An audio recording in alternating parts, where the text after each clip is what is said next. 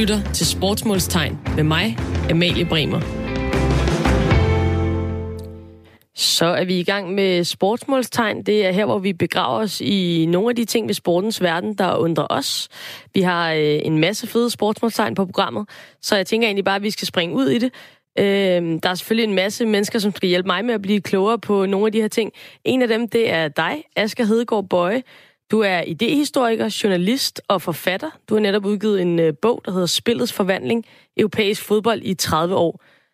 Tak fordi du ville komme. Velkommen til, og hej og goddag, og et stort tillykke med din bog. Tak, og selv goddag.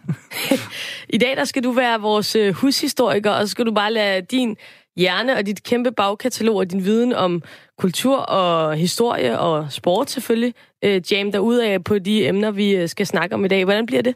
Det bliver fedt. Jeg har glædet mig. Det er en ære at være her. Fedt, det er jeg meget glad for. Vi er også rigtig glade for at have dig. Øhm, Udover det åbenlyse ved titlen på din bog, Spillets Forvandling, Europæisk Fodbold i 30 år, hvad, hvad handler den så om? Øhm, den handler sådan kort fortalt om den udvikling, som europæisk herrefodbold har gennemgået i 30 år fra øh, 89 til 2019. Hele den her forvandling fra lokal forankret idræt øh, til global showbusiness. Øh, og så både med et blik på, hvad der er sket uden for banen, og også hvad der er sket på banen. Sådan et forsøg på at tænke de to ting sammen. Fedt, det lyder øh, dejligt nørdet. Det, det kan ja. vi godt lide i det her program. Jeg glæder mig rigtig meget til at læse den, når jeg kommer til det. Jeg er super glad for at have dig med i dag. Så lad os, øh, lad os komme i gang med programmet. Nogle af de første ting, vi skal øh, dykke ned i i dag, det handler om øh, navne. Når man, øh, som jeg, gladeligt øh, vælter sig rundt i alle mulige former for sport og spil og alt derimellem, så støder man tit på nogle meget vidunderlige udtryk og ting og navne, som umiddelbart ikke rigtig giver nogen mening. Og det er selvfølgelig en rigtig lang liste. Der er rigtig mange øh, navne og udtryk derude, som jeg heller ikke kender til, men øh, vi, vi starter lidt fra en ende af, og så tager vi det bare et skridt ad gang og prøver at, øh, at kaste os ud i, i nogle af de her underlige udtryk og navne. Et af de mere oplagte, som, øh, som undrer mig, det, øh, det er noget så simpelt som hammeren i hammerkast, som, som jo ikke rigtig... Altså, det, det er ikke for at spoil, men det er jo ikke en hammer, de kaster med. det, er, det er simpelthen en, øh, en kugle i en lang snor. Øhm, lad os lige prøve at høre, hvordan det foregår.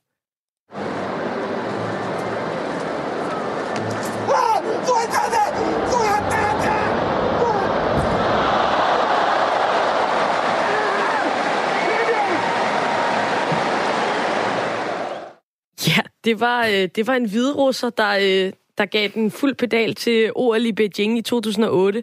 Øh, Asger, hvad, hvad, hvad er dit forhold til, til hammerkast og atletik generelt? Det er sjældent, jeg får det spørgsmål, vil jeg sige. Men øh, øh, altså, jeg, jeg, jeg har da et forhold til atletik på den måde, at, øh, at hver fjerde år, når der er OL, så, øh, så, så synes jeg ligesom, det er konge øh, konkurrencen. Øh, og, og herunder også hammerkast, vil jeg sige. Men, men, men altså, min, mine egne erfaringer kan nok sådan begrænse sig til... Øh, til sådan lidt øh, øh, atletik på, på skoleniveau, skoleplan. Øh, kuglestød har jeg prøvet, øh, spydkast har jeg prøvet, hammerkast tror jeg ikke, jeg har prøvet. Nej.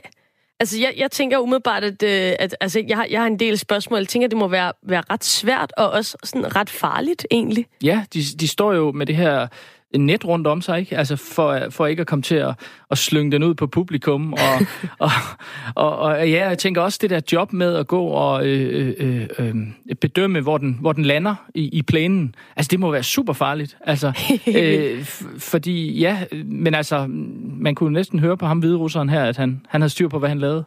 Det, det lød som om, at, øh, at den fik alt, hvad den kunne, øh, kunne holde. Vi har... Øh, en med, som øh, kan gøre os lidt klogere på, på hammerkast, og hvorfor det egentlig hedder hammerkast, når nu det overhovedet ikke er en, en hammer, man kaster med. Svend Lykkemark Christensen, du er bestyrelsesmedlem i Dansk Atletikforbund. Øhm, ja, det er rigtigt. Umiddelbart så, øh, så arbejder vi med et, øh, et slemt tilfælde af falsk varedeklaration her. Øh, altså, I kaster jo slet ikke med hammer. Hvad, hvad sker der? det er rigtigt. Det er rigtigt. Det er jo undskyld. Lige nøjagtigt i Nürnberg, der ligner det ikke en hammer. Men det var det jo oprindeligt da man begyndte at, at kaste de her ting op i, i uh, England, uh, Skotland og uh, nordlig England, jamen der var det altså en stor forhammer, man kastede med. Og, uh, og det gør man faktisk stadigvæk i uh, forskellige former for Highland Games osv. Og, og det er den, uh, det der, vi har uh, starten på hammerkaster. Det har været kast med en forhammer. Og Henrik den 8., altså, den store, kraftige mand, I måske husker ham, der huggede hovederne af sine koner, øh, han var faktisk en rigtig god ekspert i det her hammerkast. Så det er noget for store, stærke mænd. En god øh, ekspert? Øh, hvad for noget? En god ekspert og ambassadør for sporten? Ja, han som? Det, det, det, jeg ikke. Vi, plejer ikke at hugge hovederne af vores koner, men det, det, det, det, er nu, det er de her MeToo-tider, ikke også? Ja, det, det er noget værd noget. Ja, Ja, nej, men i hvert fald, øh, der står man øh, godt plantet med, med nogle sko i græsset, og så slynger man den her forhammer og kaster den så langt man kan. Men efterhånden så, så fandt man ud af, at det var måske praktisk. Vi havde sådan en ensartet beton øh, underlag, og så kan man faktisk dreje rundt med den her hammer, som jeg kan også høre, I har, vi har set. Og så er det altså godt at have et håndtag i den, fordi øh, jeg har også prøvet at kaste med forhammeren, og den er altså svær at holde i sådan et, et almindeligt hammer øh, skæfte der. Så, øh, så det er praktisk, der er et håndtag. Så du siger, det er en snor, det er jo nok lige lidt en, sådan en modifikation. Det er så en, en wire, altså, så hele øh, konstruktionen der er, er cirka en meters penge lang. Og så har man så på et tidspunkt besluttet, at den skal veje det samme som en 16-punds kanonkugle. Øh, det er meget oplagt, jo. Øh, ja, ja, ja. Ja, men det er mere oplagt, end du tror, for det er fordi, at uh, kuglestød stammer jo fra, at uh, artilleristerne de har gået og kedet sig ved kanonerne, også i England. Uh, og der var Henrik Otten i øvrigt også meget skrab til at støde kuglestød. Og så har de gået til at kigge på de her kugler og tænkte, uh, hvem, hvem kan egentlig støde den her længst? Og der var kanonerne så lavet til at være 16 pundinger, uh, øh, og derfor så blev det en 16 punds kanonkugle. Og så har man så altså valgt at sige, at det skal man også veje. Så, så på den måde så startede det. Så er det så udviklet sig mere og mere til den der tekniske disciplin, vi, vi ser i dag. Og det er helt rigtigt, som vi siger, der skal man altså være vågen, når man er dommer ude på græsset, fordi at den her kugle slår hårdt, ikke? Og så skal I også forestille jer wiren, hvis nu den er sådan en meter, og den snurrer rundt, jamen så, så svinger wiren sådan set over en, en distance på et par meter, så den skal man altså holde sig lidt væk fra. Til gengæld så er det nemt at se, hvor nedslaget er. Der er, ikke, der er ikke, ikke meget tvivl om, hvor, hvor hammeren den kom til. Så det, på den måde det er det nemt at være dommer. Men uh, det er en elgammel uh, øh, uh, øh, engelsk-skotsk disciplin, som har udviklet sig på den måde, øh, ja, så, sådan er historien bag det. Hvis jeg skal lægge lidt mere på historien, så kan man sige, at, at øh, det, det var altså sådan en engelsk, øh, ja, engelsk-irsk tradition, der, og, øh, og det var noget, som store, stærke irske politifolk, også over i Amerika, de, de kan kaste sig over Ja, det var nogle store mænd med store maver. Det har jeg godt, den 8. også. Og, øh, og så kaldte man dem de irske valer. De her verdens bedste hammerkaster i Nordrække, det var, det var irske valer. Og det, var, det blev typisk noget, som også amerikanske politifolk dyrker, fordi der var mange irske øh, øh, irer, der, der blev til politifolk over, over i USA. Og en, en, jamen, har I tid til at høre en, en endnu mærkeligere kuriosum? Jamen, kom, kom frisk. Nå, fordi det er faktisk også uh, er noget, vi... Uh, det, er, det er ikke nogen hemmelighed, at doping har været en, en, noget af en svøbe i, i sport i mange år. Og i hvert fald en, en hel del af det startede faktisk i hammerkast, i det, der var en irsk amerikaner, der hed Hal Connolly, som øh, led af børnelammelse. Og øh, så fik han øh, anaboliske steroider til at få styrket musklerne i sine ben. Og tænk, så blev han en fremragende hammerkaster og satte skil i verdenskortet. Og der var så nogen, der fik øje på potentiale i de her ting. Så jeg ved ikke, om bodybuilder og andre har, har set det samme samtidig osv. Men det er i hvert fald en af historierne bag, bag flere af de der øh, oprindelige tidlige verdensrekorder. Det var, at, at ham, den stakkels Hal, han, øh, han havde børnelammelser og fik styrket sine, sine benmuskler på den måde. Så, så, så, så i mange år blev det så en russisk specialitet. De er jo meget dygtige, så både teknisk og alt muligt. Så, men, ja, men i dag er det jo en global sport. Øh, men det er specialiseret. Og i øvrigt også, at den første sent kom til for kvinder jo. Jeg tror, det første OL, at der var hammerkast med for kvinder, var i 2000.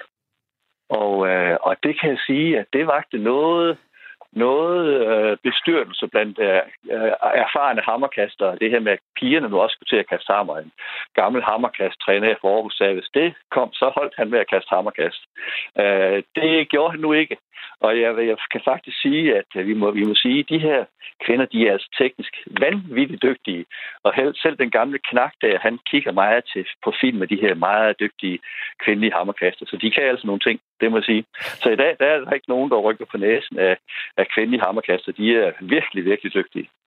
Altså, altså jeg, jeg får mange ting ud af det, du siger. Det stikker i, øh, i, i, i mange retninger, det er fu- fuldstændig fremragende. Øhm, men altså, det du blandt andet siger, det er, at, øh, at øh, det simpelthen var, det var besværligt at holde på den her hammer i første omgang. Og så, ja. så lavede man det om til en kugle og en wire, men det var lidt sådan... Med håndtag, ikke også? Jo, ja. jo, men jeg tænker bare, altså, så, så er det vel ikke rigtig den oprindelige sportsgren. Altså, nu har man også kugle, kuglestød og diskoskast ja. og så videre. Det er jo egentlig, det er jo egentlig ja. lidt spøjst, at, at man bare laver, laver så markant om på sporten. Ja, og, det har du ret i. Jo, jo, det er rigtigt. Det, her, det har du ret i. Men, men det er nok fordi, man har set, at med de her ting, når man ændrer lidt på det, man kan dreje rundt øh, på den her cementring, og man har et håndtag, så hold op, så kan vi pludselig kaste kaste meget, meget længere med den, øh, end, end, end man kan, hvis man bare skal stå og, og slynge med en forhammer. Så det har, det har været så, jeg synes, det har været sin charme, og, og begge discipliner findes jo også i dag. Øh, men, men sådan, er, så tror jeg, at det er gået med, med mange sportsgrene. Der er heller ikke mange, da man startede med fodbold, der forestillede sig, at man vil lægge en chip ind i en fodbold for at se, om det var over målstregen det, det, der sker jo hele tiden teknologiske udviklinger, kan man sige. Ja. Uh, I hvert fald så var man aldrig kommet til at kaste de længder, nu ser jeg hammerkast, hvis ikke man havde sat håndtag på. Og de, det er sådan, når, når at, uh, den, de kaster virkelig langt, så i afleveringsøjeblikket, der trækker hammeren uh, godt 500 kilo i, i manden. Så det er, det er som også John Idorn. Nogen kan huske John Idorn, den legendarisk atletikkommentator for OL, han omtalte hammerkast som de stærke mænds leg. Det synes jeg er et meget godt udtryk. Så det er nogle meget stærke mænd, og det er det... altså Ja, må vi sige, lidt, lidt tåbeligt uh, sport, så det, er, det må betegnes som leg. Nej, jeg, jeg synes, jeg, jeg tænker ikke, der er nogen, øh, nogen sport, der, der er tåbelig. Jeg ved, at, øh, at Asger han sidder og brænder ind med noget her. Ja, altså tak for en meget grundig indføring i, i hammerkast. øh, jeg, jeg har et spørgsmål til historien, fordi altså diskoskast er jo er jo ja. sådan den, den, den gamle, antikke øh, version, ikke? Altså som grækerne øh, for 3.000 år siden øh, øh, dyrkede. Øh, og, så, ja, ja. og så kommer hammerkast og kuglestød til øh, langt senere, ikke? Altså måske ja, i 1500-tallet og sådan noget, ikke? Ja, men, sådan noget, ja. men, men der må alligevel have været en eller anden god lobbyvirksomhed på en eller anden måde, fordi, fordi I er jo kommet ind i OL ret tidligt, ikke? Altså, øh, altså og, og sådan blevet, blevet en del af det. Øh, hvordan, hvordan ser man på, øh, ja. på de andre? Hvordan ser I på diskoskasterne? Er det jeres... Øh... Oh, altså, altså diskoskast, det er jo mit hjertebarn. Jeg har okay. jo diskus i mange, mange år, været landstræner i diskus og så videre. Så det, det, det, det tror jeg ikke, du skal starte med alt for godt op. Nej, er der er ikke en konkurrence på den måde. Det er en fantastisk sport, okay. og jeg må sige, at jeg er stolt af, at jeg dyrker en sport, som er som har været dyrket i 2500 år hvor da det forlyder, at Odysseus var en fremragende diskoskaster. Uh, så jeg plejer at sige, at jeg laver samme sport som Odysseus. Uh, det synes jeg, der er ret sejt, at man kan sige det. Det er virkelig men, godt at have på CV'et. Ja, det er det. Øh, men, men det er rigtigt, at øh, der er, jeg tror faktisk, og her det, det er jeg ikke helt sikker på, men det er klart, at engelsk samfund, engelsk kultur osv. har spillet en stor rolle i den måde, øh, OL blev bygget op på. Og så er det nok ikke helt øh, så overrasket, at nogle af de, deres mere lokale discipliner er kommet, er kommet på programmet. Ikke også? Øh, men ellers er det jo rigtigt, at diskoskast er jo, er, nej, ja, er jo, er jo en af de helt, helt gamle øh, discipliner øh, sammen med spydkast øh, og andre ting. Jeg tror faktisk, at diskus kaste, altså diskosen, gav videre om ikke det, det er måske er verdens ældste sportsredskab. Altså man kan sige, man har nok kastet spydkast før, men det er jo fordi spyd har været brugt til krise- og jagtformål osv. Men uh, diskosen, det er jo et, et redskab, man, man har udviklet mere og mere på til, til, til, til et idrætsligt formål. Jamen, det var, det var mere, end hvad vi håbede okay. på, at vi kunne få at vide. Så tusind tak skal du have, fordi du var med her. Selv tak. Ha' en god dag. Hej. Hej. Hold da op, Asger. Der fik vi altså øh, en indføring i, øh, jeg ved ikke, hele, hele sportshistorien, føler jeg. Ja, fra øh, Henrik den 8. til Odysseus. Fuldstændig, der ja. halshugget sin kone, ja. og øh, jeg, jeg ved snart ikke hvad. Det, var, ja. det var fremragende. Og, og, og også øh, åbenbart hammerkast, øh, øh, ham her hammerkasteren, der var pioner inden for doping, ikke? Altså, som ligesom alle andre, der har lyst til at dope sig, har kunne kigge på og, og ligesom blive inspireret af. Det er også vildt. Det er sjovt, det ja. sætter faktisk, altså det, det vidste jeg jo slet ikke, at, øh, at, at hammerkast, men det sætter mange andre sådan sportshistoriske ting faktisk i, i perspektiv lige nu, når, når man hører fra Svend her. Det virker som om alt begynder med hammerkast. begynder og, øh, og slutter med ja. hammerkast. Det er, det er virkelig fremragende. Hvad, øh, altså, jeg synes jo, det er sjovt det her med, at man, øh, man har en sportsgren, hvor at, det er ret tydeligt, at den hedder hammerkast. Man kaster med en hammer. Så finder man ud af, at det, det er lidt ubelejligt. Man kan kaste længere med en anden ting. Altså, det, det, så, så skifter sportsgrenen jo fuldstændig. Det er, der, det er der sådan lidt uset, er det ikke det? Jo, det er rigtigt, men altså, samtidig har han jo ret i, at, at øh, det her eksempel med, med, med fodbolden, der også udvikler sig teknologisk, og, og, og underlaget i, øh, på en tennisbane, og øh, fjerbolden i badminton, øh, og sådan, altså man, man kan give mange eksempler på det, men det er rigtigt, her har vi måske at gøre med en, en sport, der, der, der, der hedder noget, som, som øh, ja, som, som, som ligger lidt langt fra, fra, hvad det egentlig er i dag. Men, øh, men det sker vel inden for alle sportsgrene i en eller anden form for, for modernisering løbende. Så nu fik vi altså øh, etableret, hvorfor hammerkast det hedder hammerkast, og meget mere til. Øh, vi har efterhånden i det her program fået etableret, at øh, jeg spiller bordfodbold, og rigtig meget endda. Og øh, i bordfodbold, der har vi også et, øh, et ret gralt øh, tilfælde med, øh, med mærkelig navngivning. Nu ved jeg ikke, jeg skal, spiller du bordfodbold en gang imellem? Øh, ja, en gang imellem. Jeg er ret dårlig. Du er ret dårlig? Ja. Okay. Ja. Har du nogensinde hørt om, øh, om et, det skud, der hedder en dejskraber? Nej. Nej. Okay. Men ved du hvad, øh, vi har øh, Svend Vonschøl igennem. Svend, du er øh, Danmarksmester og tidligere verdensmester i bordfodbold. Hej. Hej. Øh, det, det er ikke nogen hemmelighed, vi, vi kender hinanden, men... Øh, men øh, jeg vil lige starte med at spørge dig, altså de fleste ved, hvad en, øh, en dejskraber i, øh, i køkkenet er, men, øh, men kan du prøve at forklare for, øh, for alle andre almindelige dødelige, der ikke er super nørder inden for bordfodbold, ligesom os to, hvad er en, øh, en dejskraber på et bordfodboldbord? Jamen, øh, en dejskraber er, når øh, man ligesom øh, har foden af, af, af på spilleren, øh, så lægger man bolden ved siden af, og så trækker man bolden sideværs øh, med, med, øh, med bolden ved siden af spillerfoden der og så skyder man til den, når man har trukket den side altså ind mod målet. Så det er, at man bevæger bolden øh, ved siden af foden på spilleren, øh, og så skyder til den øh, i ved enden af skuddet.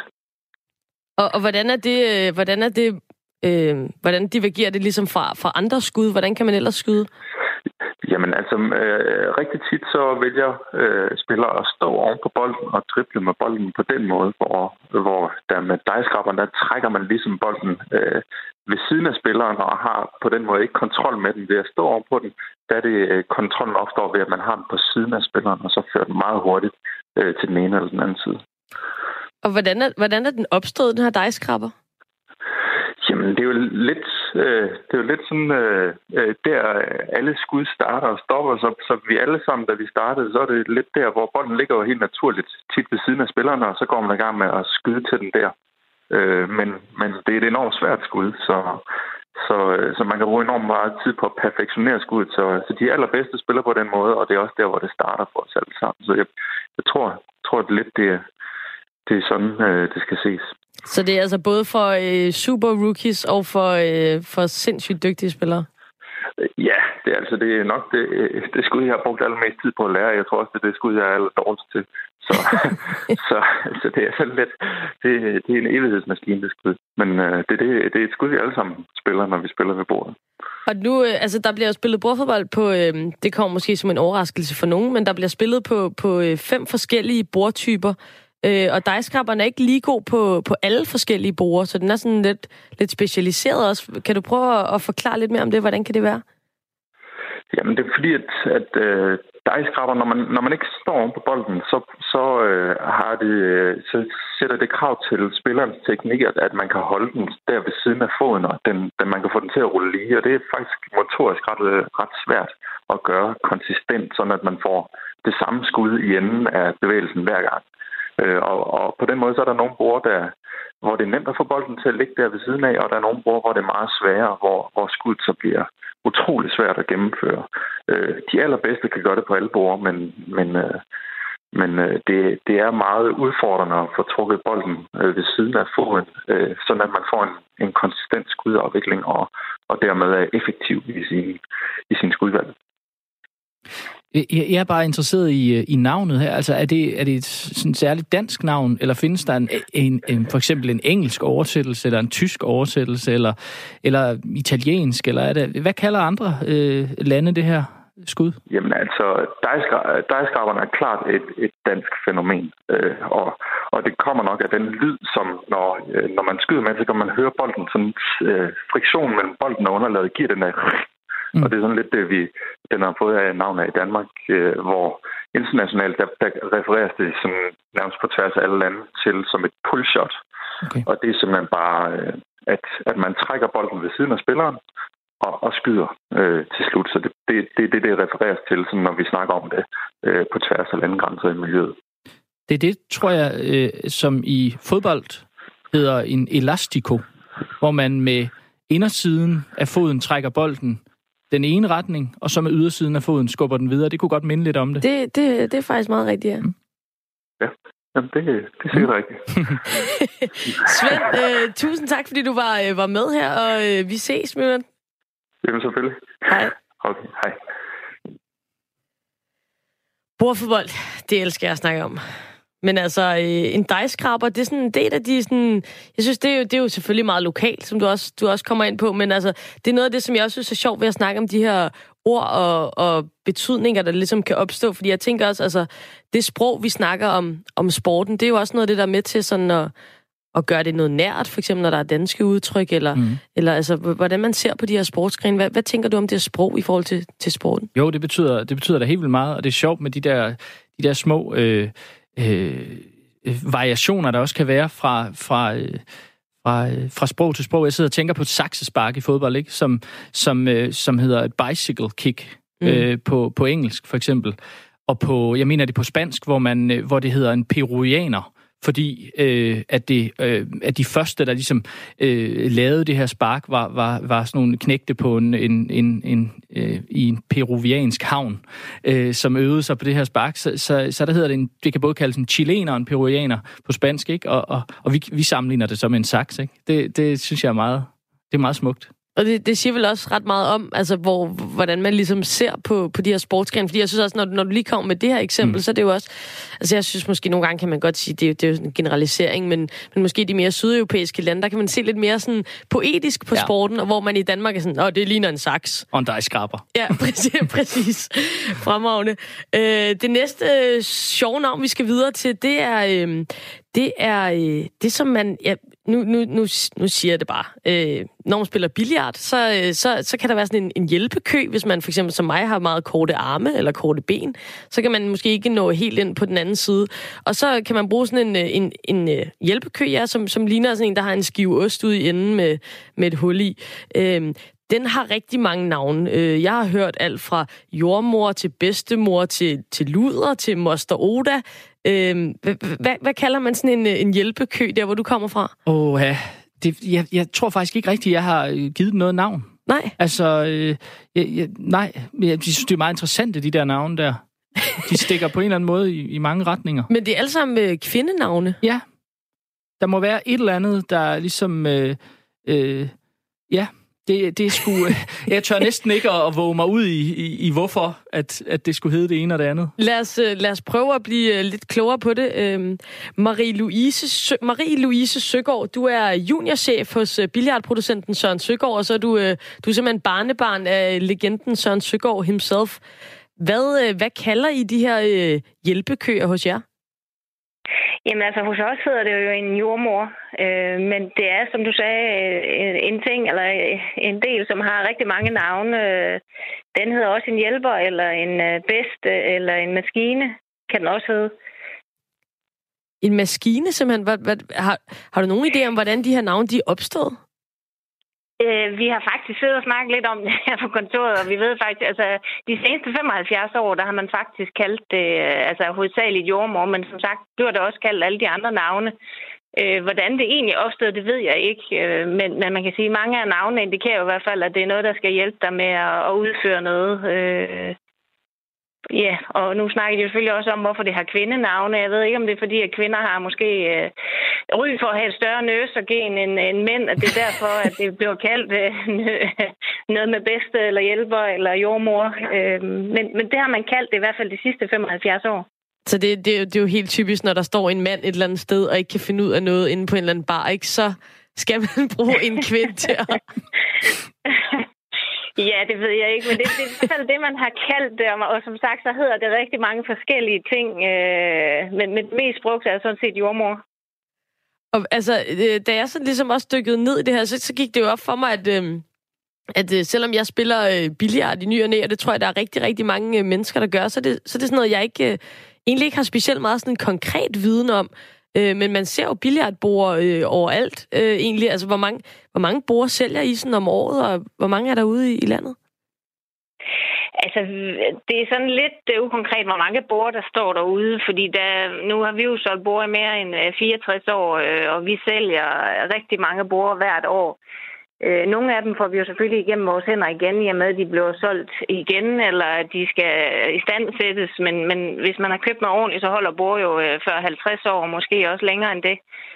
Så lige helt præcis, hvor mange der står derude, det er et meget svært spørgsmål at svare på. Øh, men der står rigtig mange derude, og man kan sige, det er jo øh, i, i gamle dage, der var det jo sådan mest bare bodega miljøet, det stod på. Men i dag står det jo også i skoler, SFO'er, institutioner, hoteller, firmaer, også, også i privaten. Så, så der, der står rigtig mange bord derude.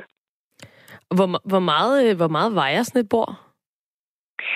Altså, de, de, når man snakker det rigtig billiardbord, så er der jo en skifersten i, og så vejer de fra omkring øh, 200 kilo og op til, ja, helt op til 1,3 ton, som vores øh, turneringsbord øh, vejer. der må være nogle, øh, nogle fragtmænd rundt omkring, der er pænt trætte af jer. Ja. Hvorfor skal, de, de være så, hvorfor skal de være så ja. voldsomt tunge? Jamen altså, det er, jo, det er jo fordi, det er jo sammensat af mange ting, øh, et bord. Man kan, det, der gør det rigtig tungt, det er jo selvfølgelig skiferstenen, der ligger i. Den vejer godt til. Øh, og netop når det er turneringsbord, så er stenene som regel også lidt tykkere, end de er i nogle af, af hobbybordene. Og det gør selvfølgelig også, at vægten øh, kommer op. Men hvor, hvorfor ligger der en sten inde i? Altså skiferstenen er jo for, at, at man kan gøre det 100% lige, og at det, øh, hvad skal man sige, ballen løber ens hele vejen. Øh, der findes også bruger, man kan købe, hvor der er en træplade i, øh, men træ er lidt mere modtagelig over for fugt og, og kulde varmepåvirkning, så det er noget, der, der kan vride sig, eller i hvert fald øh, blive skæv med tiden. Så derfor så er, der ikke, øh, er der ikke ret mange år i sådan nogle borer, hvor det er med træplade i bunden. Så derfor kører man med skifersten. Vil du hvad, øh, Marie-Louise, tusind tak skal du have for at gøre os lidt klogere på, øh, på både den her, nu, nu kalder vi den jordmor, det var det, det, det mest gængse, men også, også bare billigere generelt. Tak skal du have. Jamen, det var for let. Jamen altså, en kæmpe skifersten inde i åbenbart, altså det giver jo meget god mening i forhold til, at, at den skal, de skal jo kunne rulle lige. Det er sådan rimelig essentielt. Ja. Ja, jeg, jeg tænkte på det her, hun, hun lige nævnte kort med, med den her sådan bodega-arven, bodega-arven, øh, som jeg også synes må være, det må være lidt, lidt en udfordring, eller lidt spændende. Det virker som om, at, at, at billiard er sådan kommet, kommet ud over det, som hun også siger, står mange andre steder øh, i, i landet. Øh, og sådan noget, som unge og børn også øh, spiller og dyrker. Øh, jeg tænker sådan, det må være lidt i, i, i familie med, med dart også, ikke? De her sportsgrene, som er blevet født i et røgfyldt øh, barlokale, øh, og som så bliver til noget andet senere. Øh, men øh, ja.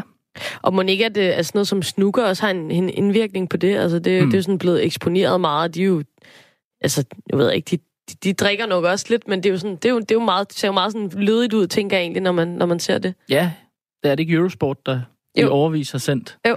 Så, så det, det, det tænker jeg også ja. er meget fedt for, ja. for dem, som har dyrket det og, og prøvet at overbevise deres forældre om, at det var ja. altså en, ikke, ikke bare fordi de var alkoholikere, men fordi de også synes, det var rigtig fedt at, at spille billiard. Ja, præcis.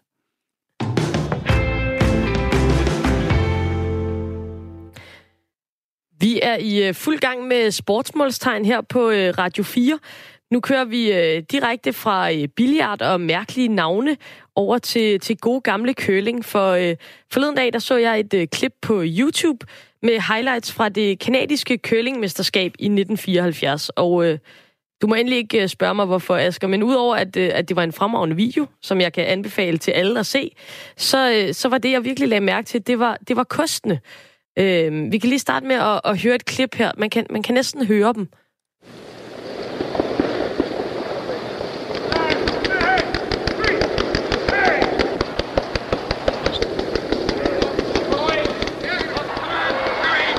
And how about that?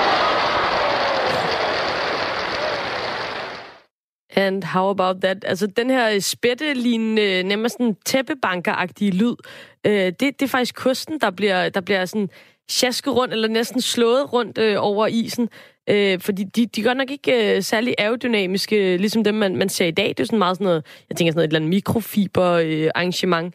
Øh, men, øh, men i gamle dage, der lignede det mere sådan en, øh, en gammel sådan en mejer fra huset for, på Christianshavn, der står og, og fejrer. Sådan en helt øh, langehåret øh, arrangement. Øhm, I forhold til det her med, med, hvordan man ligesom skifter ud på udstyret, hvad, hvad, hvad tænker du, vi snakkede lidt om det tidligere, hvad, mm. hvad tænker du, det, det, det gør ved sporten?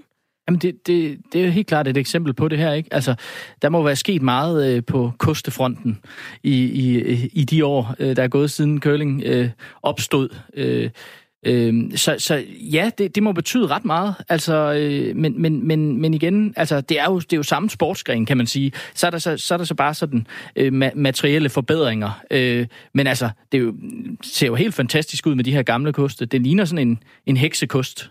fuldstændig, fuldstændig heksekost.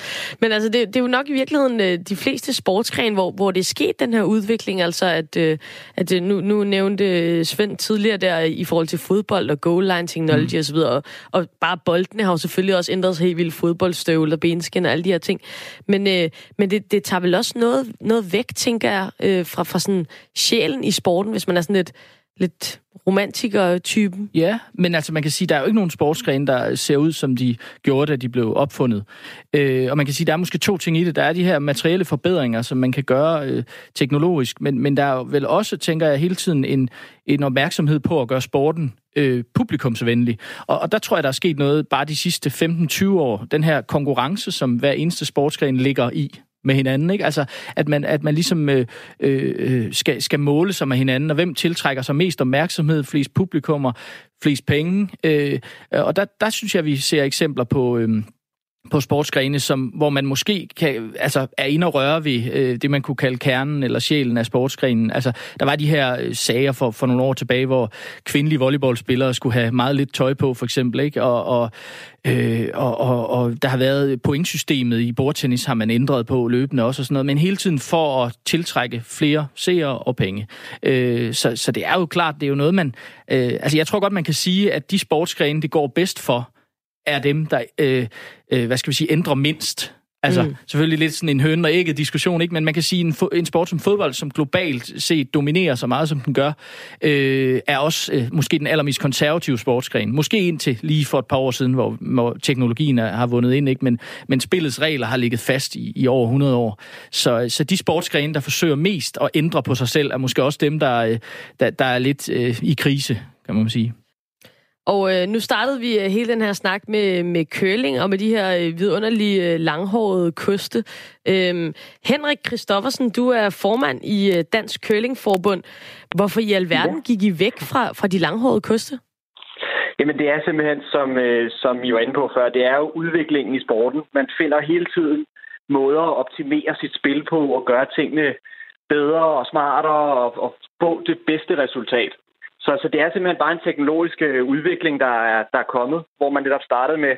Nu, nu så jeg jo ikke uh, klippet, som, uh, som vi snakkede om før, men det lyder meget som den her, uh, det der hedder en Canadian Brew, som simpelthen er sådan en, en, en gammeldags riskost nærmest. Uh, og den er der stadig nogen, der sværger til, fordi den, den gør stadig, hvad den skal.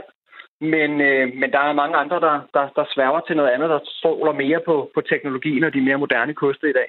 Så det, det, du siger, det er simpelthen, at der er nogle curlingspillere derude, der stadigvæk fyrer den af med den her langhårede, gamle, kanadiske riskost.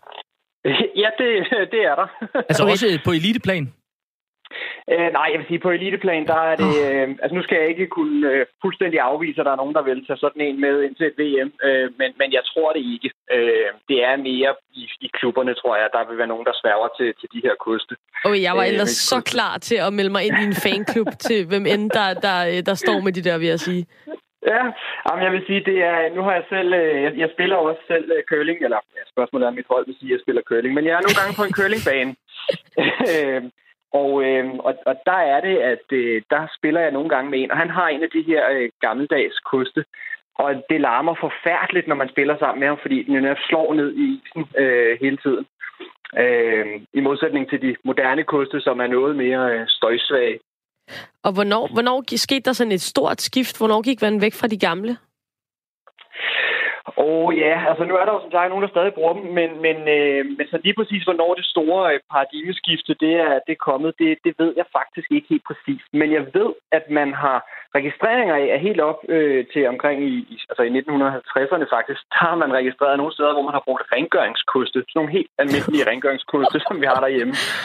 Øh, og det igen, øh, der er nogen, der har fundet ud af, at det var da smart, og det gav måske det resultat, de gerne vil have, og så har man simpelthen kørt med, med det. Da jeg så, så køling første gang, der tænkte jeg sådan, går man og, og fejrer småsten væk, eller hvad, hvad er det, der, der foregår? Men det er, det er simpelthen det her med at få varmet isen op, sådan, så den kan, kan køre længere eller hurtigere, eller hvordan? Hva, altså, hvad er det præcis, der sker? Ja, altså det er det, det primære formål i hvert fald, det er at, øh, at, at, at feje for at få stenen til at fortsætte i retningen og holde farten oppe, så den dermed kommer længere på, øh, på isen. Øh, vi ser jo nogle gange, når man ser øh, OL og sådan noget, så ser man de her fuldstændig vanvittige sten, hvor man kan se, at øh, når den bliver sat ned fra enden, så bevæger den sig nærmest helt ud i den ene side af banen. Og når den så kommer helt ned i enden, så lige pludselig, så siger den bare smut, og så glider den lige pludselig hele vejen ind mod midten. Og, og det har noget at gøre med det køl, som man giver på stenen, altså den rotation og drejning, man giver stenen, når man sætter den, og så farten. Jo langsommere stenen den er, jo mere vil den også køle eller falde til den ene eller den anden side. Og så for at kunne lave de der fantastiske skud, jamen så holder fejrene den kørende ved feje foran stenen, så den fortsætter lige ud øh, hele vejen ned til enden. Og lige snart de så stopper med at feje, jamen, så begynder den at gribe fat i den her koldere is, og så begynder den så at falde ind imod den ene eller den anden retning, afhængig af, hvad, hvad der nu er sat af køl på, øh, på stenen. Øhm, tidligere i det her program, der har vi, øh, eller i et, andet, i et andet program, der snakkede vi med en, der spillede øh, bowling, som snakkede meget om, om forskellige olieringer i bowling, og der blev lavet nogle baner i banen, mm. kan man sige. Øh, sker det samme i køling? Altså går man sådan taktisk, når du siger, at en kamp kan vare tre timer, går man så og kigger på, hvor kommer de her baner, og hvor kan jeg lægge min sten hen? Det gør man absolut. Øh, man holder øje med, hvordan isen den ændrer sig. Øh, der er mange, der tror, at is det bare er is, men, øh, men det ændrer sig rigtig, rigtig meget i løbet af en kamp.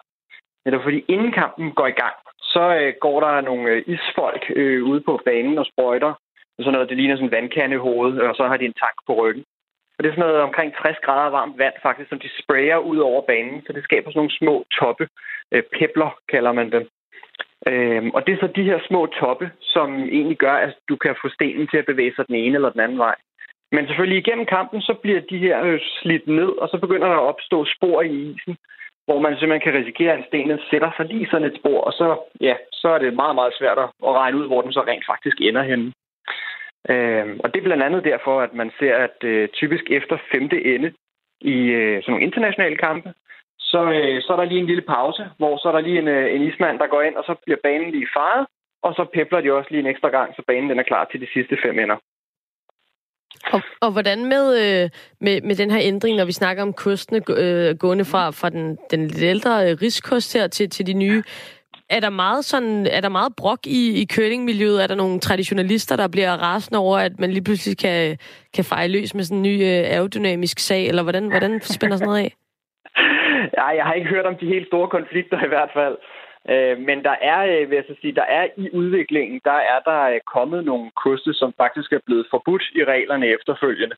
Simpelthen fordi, at du kan styre stenene alt for meget med, med den pågældende kost. Øh, der kom her for, det er faktisk ikke særlig mange år siden. Øh, men det var sådan en, hvor øh, ja, du kunne nærmest bare feje stenen i den retning, du gerne ville have den, og så lagde den sig præcis der. Så man fjernede fuldstændig det her præcisionsspil, fra, øh, fra den, der satte stenen. De kunne nærmest bare skubbe den ned i den anden ende, og så flyttede du den bare med kosten. Øh, fordi de simpelthen beskadigede isen så meget, øh, så, så stenene bare faldt ned i de her forskellige spor og bare fulgte fuldstændig hen, hvor man gerne vil have den. Men, men det er jo interessant, altså det er det her med, at, man, at, at udstyret ikke skal være alt for godt. Altså, det, det er ja. lidt den samme diskussion, man har haft i svømning, ikke? Mm. Øh, med, med svømmedragterne. Altså, man kommer til at simpelthen at svømme for hurtigt, hvis man har, øh, hvis man har en bestemt svømmedragt på. Øh, ja. så, så, så det må være en svær balance, altså, hvornår en kost for god. Ja, det er jo nemlig det. Og, og man kan sige, det er jo et, øh, et, et stort spørgsmål, som jo også er op at vende selvfølgelig i verdensforbundet, hver gang der kommer de her teknologiske tiltag. Øh, men, øh, men der valgte man simpelthen i hvert fald på dem her at sige, ved at bruge de her koste, jamen så behøver du ikke nemmere eller længere have den præcision, der skal til for at kunne lave en super god sten, der sidder lige hvor den skal. Fordi lige præcis, så kunne man lige pludselig være sådan, ja, lidt middelmådig spiller, og så stadigvæk så kunne du lave de der fantastiske sten, som man så til OL, fordi du lige havde en fejre, der lige med sin kurs kunne vippe den rundt, sådan lidt, lidt, lidt groft sagt i mm. hvert fald, ikke? Øhm, så der sagde man simpelthen, at det er simpelthen, der, der rykker vi os for langt væk fra, øh, fra det, det egentlig handler om, nemlig den her super skarpe præcision, øh, som er så vigtig. Jeg har lige et spørgsmål til, øh, som går på udbredelsen af sporten. Det virker som om, at curling er en sport, man dyrker øh, steder, hvor øh, det kan sne. Øh, selvom man spiller indenfor, ikke? Altså, Canada er det mm. kæmpestort. Øh, I Danmark øh, holder vi også meget af det, øh, og, og, og, og jeg kunne ikke forestille mig, at man, man, øh, man, øh, man dyrker sporten i, i Sydeuropa, for eksempel. Øh. Nej, det skulle man ikke tro. Men? men jeg hører, der kommer noget nu. Ja, der kommer nemlig et men. Fordi øh, der er faktisk øh, enormt mange lande, som er kommet med på, øh, på, på, på bølgen. Øh, blandt andet så har øh, for eksempel Brasilien, som faktisk er en af, øh, hvilket lyder helt vanvittigt, men det er en af de mest øh, curlingvenlige nationer overhovedet. Der bliver streamet øh, curlingkampe til Brasilien som intet andet land i hele verden. Og de har først lige åbnet deres øh, eneste og første øh, curlinghal her i november i år. Så, øh, så indtil da, der har de haft et hold, øh, og de har holdt alle deres nationale mesterskaber i Kanada eller Schweiz. Øh, men nu har de fået deres egen hal derovre. Øh, så, så i Brasilien for eksempel, der er det mega stort. Og øh, Henrik, lige til sidst her, så skal jeg høre dig til, øh, til den granit, man laver stenene med. Jeg har hørt en, øh, en historie, som jeg ikke ved om er øh, en røver, så det kan du lige øh, bede eller afkræfte. Er det rigtigt, ja. at den granit, som stenene bliver lavet af, den kommer fra sådan et helt specielt øh, sted ja. i England? Ja, det gør det. Det er fuldstændig rigtigt. Det er, det er et sted, der er leverandør på det. Øh, God og, business, jeg, jeg ved, så, tænker jeg. Ja, ja, det kan man sige. Øh, det er sådan rimelig øh, monopol, kunne man godt kalde det. Øh, og jeg ved så dog, at der er et, et andet øh, stenbrud eller granitbrud et sted. Øh, jeg kan ikke lige præcis huske, hvor det var hen, som prøvede lidt at komme ind på, på markedet. Øh, men det er klart, øh, altså der er, der er kun én spiller øh, på, på det område. En reel spiller. Øh, så, og det er dem, der har leveret sten, altså igennem altid. Og hvad, hvad, hvad hvis de løber tør for sten? Uha, øh, rygterne siger, at de har masser på lager, men, øh, men hvor, hvor, hvad der så sker der, det, øh, ja, det må vi jo, øh, det må vi jo se, hvad, hvad tiden bringer. Den... Øh, så kan det være, at vi skal til at spille med plastiksten eller et eller andet. den tid, den så. Henrik, ja. tusind tak, fordi du var med her. Jamen, det var så let.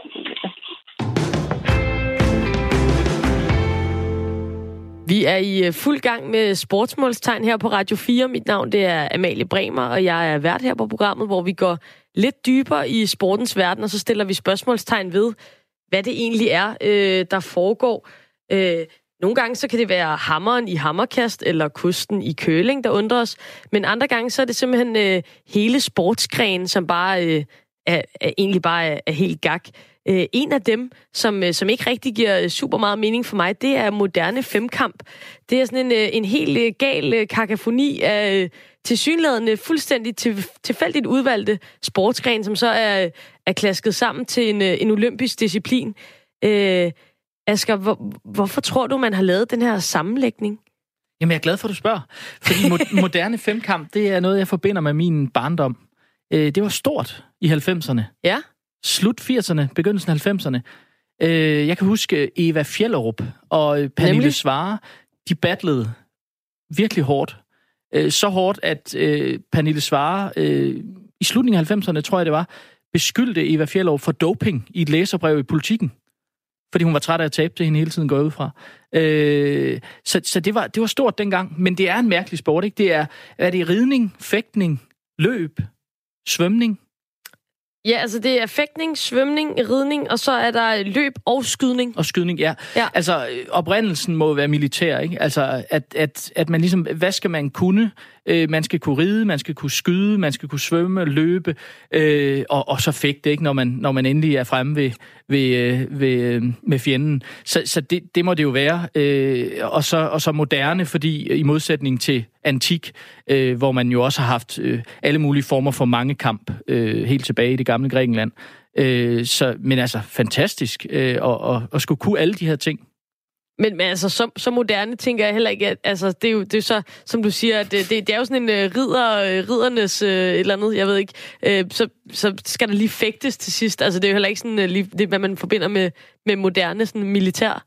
Nej, det kunne være en vild femkamp, man kunne lave af sådan moderne militær teknologi. Det, det ville være ret 47. hæftigt, ja. ja. Øhm, nej, men jeg synes, der er et eller andet lidt smukt over det. Også, også det her med, at vi er jo vant til at se på sportsgrene, som at se på de bedste af de bedste til deres disciplin. Og her har vi nogen, der måske ikke er de bedste effekter, ikke er de bedste ryttere, ikke er de bedste løbere, men samlet set, så er der simpelthen ikke nogen, der kan gøre det bedre øh, end de bedste her. Og det, det minder jo lidt om, om kvindernes syvkamp, eller mændenes tikamp i atletik, hvor man også kan være øh, rigtig god til mange ting, uden måske at være den bedste.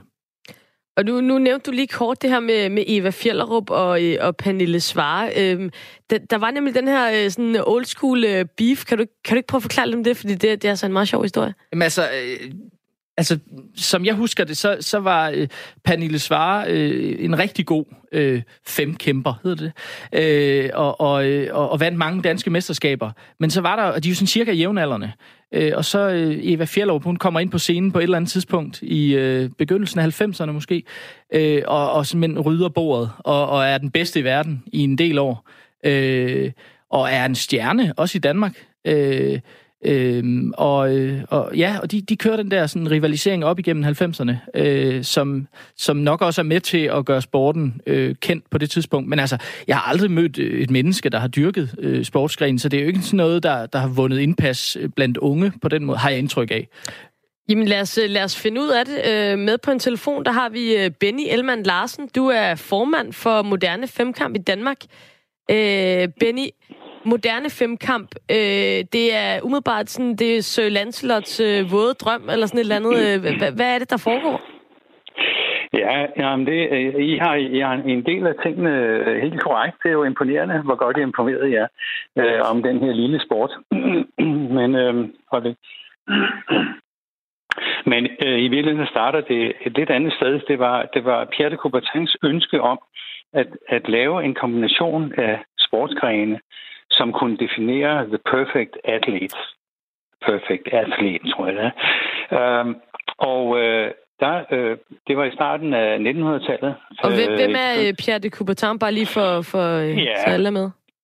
Ja, det var den øh, franske herre, der besluttede at genopleve de olympiske lege i slutningen af, af 1800-tallet og som egentlig er faderen til de moderne olympiske lege, som vi kender dem i dag. Jeg tror bare, jeg tænker jo, vi, vi var også lidt inde på det her, altså, det er jo sådan lidt... Øh, altså, I gør det jo ikke så nemt for folk at, at, at vælge moderne femkamp som, som deres sport. Jeg tænker, man skal være atletisk, øh, i og med, at man skal være god til, til løb og til, til svømning. Så skal man også lige kunne øh, skyde med pistol, og så skal man også lige have råd til en hest og være god til at, at ride på den. Det er jo godt nok, altså, det er et udstyrstykke uden lige.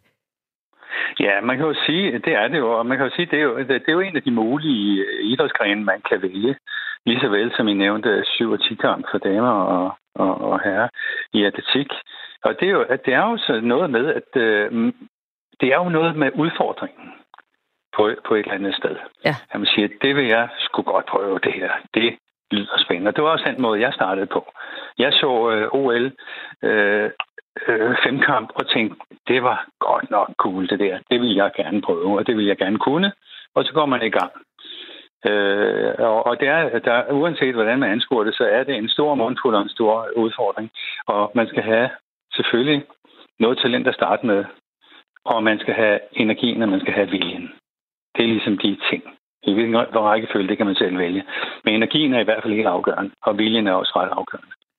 Jeg har, jeg har en kommentar til Coubertin her, øh, fordi det giver meget god mening jo, at han, han var jo sådan, som du siger, det, den moderne øh, fader til de moderne olympiske lege, men jo også øh, baron og, og, øh, og sådan en øh, adelsmand og, og, og, og, og koblede meget det her med sport og dannelse og, og sådan øh, og, og, og en, en, en, en, øh, en, en sund moral i et sundt læme, ikke? Og, og, og, øh, og det giver jo meget god mening i forhold til de her sådan klassiske dyder, der også ligger i det. Det her med at kunne kunne fægte og kunne ride og sådan. Øhm, ja. ja. Jamen, du har, du har sikkert helt ret. Han var nok miljøskadet. Det, det, det er klart. Han, øh, og, og, og, og på den måde opstår ting jo. Altså, mm. det er jo, jeg tror ikke, det er mere mystisk end som så, vel? Altså, at man starter derfra, hvor man er. Og, og man kan også, og så udvikler man derfra i, i sådan en vis øh, begrænset øh, visdom af det jo. Mm. Og øh, på den anden side, så er det jo også, hvis man kigger ned over 1900-tallet og kigger på, på idræt i Danmark, hvilken rolle idrætten har spillet og, øh, i samfundet, så har det jo ændret sig op igennem samfundet, og det har haft mange former, eller op igennem tiden, undskyld, og det har haft mange former på vejen, øh, og det vil sige, at idrætten spiller til enhver tid en vis rolle i samfundet, og ud fra det defineres så øh, den måde, den skal udføres på, og af hvem. Ikke? Mm. Jeg, jeg, jeg tænker lidt, når jeg, når jeg sådan kigger på, på moderne femkamp, så, så stikker det jo som sagt i, i ret mange retninger. Og så kommer jeg til at tænke på, har I nogensinde oplevet nogen, som var sådan helt vildt gode til, til noget af det, og så virkelig dårlige til noget andet? Altså sådan for eksempel, at de svømmede og kom, kom rigtig langt foran, men så skulle de skyde, og så stod de bare i 100 år. Ja, men det, det er jo typisk den, den virkelighed, vi altid har. Og, og det er også det, der egentlig betegner øh, øh, hvad skal man sige, muligheden for at blive en god femkæmper Man kan ikke tillade sig at have en helt dårlig disciplin. Så ryger man helt ud af bunden. Øh, og vi har meget ofte, der har været en periode på rigtig mange år, hvor man ligesom appellerede meget til svømmer, og vi har fået nogle excellente svømmer. Måske nogen, der ligger der til at starte med lå under top 5% eller top 10% i international elite, men alligevel så var, var fænomenalt gode. Øh, og øh, så virkeligheden er den, du beskriver, at man, at hvis man ikke hvis man ikke har øh, et, rimeligt talent i alle discipliner, øh, så øh, har man ikke mulighed for at placere sig blandt de bedste. Men der må så også være nogen, der omvendt måske er, er, er, har prøvet moderne femkamp, og så tænkt, øh, fordi altså, som Asger også nævnte tidligere, det der med, får man så ligesom dem, som er lige under eliten i det hele, kan man sige. Altså, der måske også være nogen, der har prøvet moderne femkamp, og så gået væk fra det, fordi de fandt ud af, at de var, de var rigtig gode til, til svømning eller løb, for eksempel. Det er måske også lidt ærgerligt. Ja, jamen det var imponerende, hvor godt du ser det, fordi det er faktisk ikke engang løgn. Vi havde en, øh, en svensker, øh, der lavede femkamp, øh, da jeg var aktiv, øh, Leif Høgstrøm, og han, han, øh, han var fænomenalt god til at fægte, fandt han ud af, at han kom sgu på det svenske fægtelandshold dengang. Okay. Øh, og det var altså en periode, hvor svenskerne lå i, absolut i toppen, så de vandt øh, øh VM-medaljer i fægten på kåre. Øh, omvendt har vi også haft nogle af vores femkæmper, der har været på landsholdet. Rasmus Bakker for eksempel har været på landsholdet. Øh, Jørgen Steffensen har været på landsholdet. Øh, øh, hvad hedder det? Eva Fjellerup øh, deltog i Atlanta øh, til OL i Atlanta øh, i fægtning osv. Så, så, så begge veje, kan man sige. Ikke? Og, og det er, så det er rigtig godt set. Sådan er virkeligheden altså også. Og hvordan, øh, hvordan træner man? Altså, øh, ligger man ligesom samme tid i, i alle disciplinerne, eller kan man sige, at der er nogen, der, der måske i virkeligheden er lidt vigtigere end andre? Ja, der er jo altid, man prøver altid øh, at justere pointtabeller og så videre, øh, sådan så man, man ligesom ikke giver giver fordele til, til en disciplin frem for andre. Det er jo selvfølgelig ånden i det, at alle discipliner i princippet skal tælle lige meget. På topniveau, dem, de bedste i verden, de er top 10, top 15, top 20. Der har de allerede, de er alle sammen rigtig gode til alle discipliner, men de har så også alle sammen en favoritdisciplin. Og den favoritdisciplin, som typisk scorer rigtig godt, det er fægtning. Altså hvis man er øh, exceptionelt bedre end de andre i fægten. Det vil sige, at man i en 36 persons runde, som finalen altid er, hvis man der vinder fem kampe mere ud af de 35 kampe, man fægter, man fægter alle mod alle, end, end den næstkommende, så har man et så stort fortrin, at det ofte bliver udslagsgivende. Men ligeledes kan man sige, at hvis der er nogle excellente løbere, øh, så øh, pulveriserer de konkurrencen i den sidste disciplin, som øh, som øh, løbskydning er. Og der har vi for et eksempel på damesiden en, en litauisk pige, som vinder øh, World Cups og, og, og vandt OL i øh, London 2012. Laura altså Hun er i stand til at løbe sig op til en vinderposition fra plads 13 eller 15 før den sidste disciplin, fordi hun er så meget bedre end de andre. Det lyder meget øh, målrettet og, og egentlig fedt, hvis, øh, hvis der er nogen, der, øh, der, der føler for moderne femkamp. Benny, tak skal du have. Ja, selv tak, fordi I ville høre vores historie.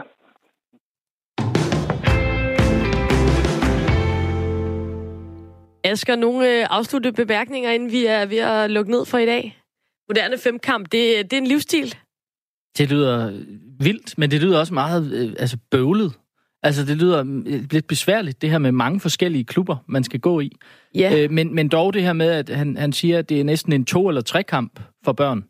Så, så, så det er sådan lidt mere overskueligt, vil der, jeg sige. der er skrællet lidt fra. Ja. Man skal ikke både kunne fægte og ride Nej. og... Jeg vil sige, det med ridning er måske meget godt, at man, man har det, inden man går ind i, kunne jeg forestille mig. Øh, ellers så er det lidt op ad bakke. Det er noget af det, der måske er lidt besværligt at Ja. lægge på Ja. senere. Ved du hvad, det var, det var alt for øh, sportsmålstegn for i dag. I kan tage fat i mig på Twitter. Mit handle det er Amalie Bremer. Hvis der er noget inden for sportens verden, der under dig, så øh, tager vi fat i det. Det kan være større emner, en hel sportsgren, som øh, du ikke fatter en bjælle af, men det kan også være mindre ting. Der er ikke rigtig noget, der er for småt til, vi kan undre os over det her i sportsmålstegn. Lyt med igen på næste onsdag kl. 20.05, hvor vi undrer os videre. Vi lyttes ved.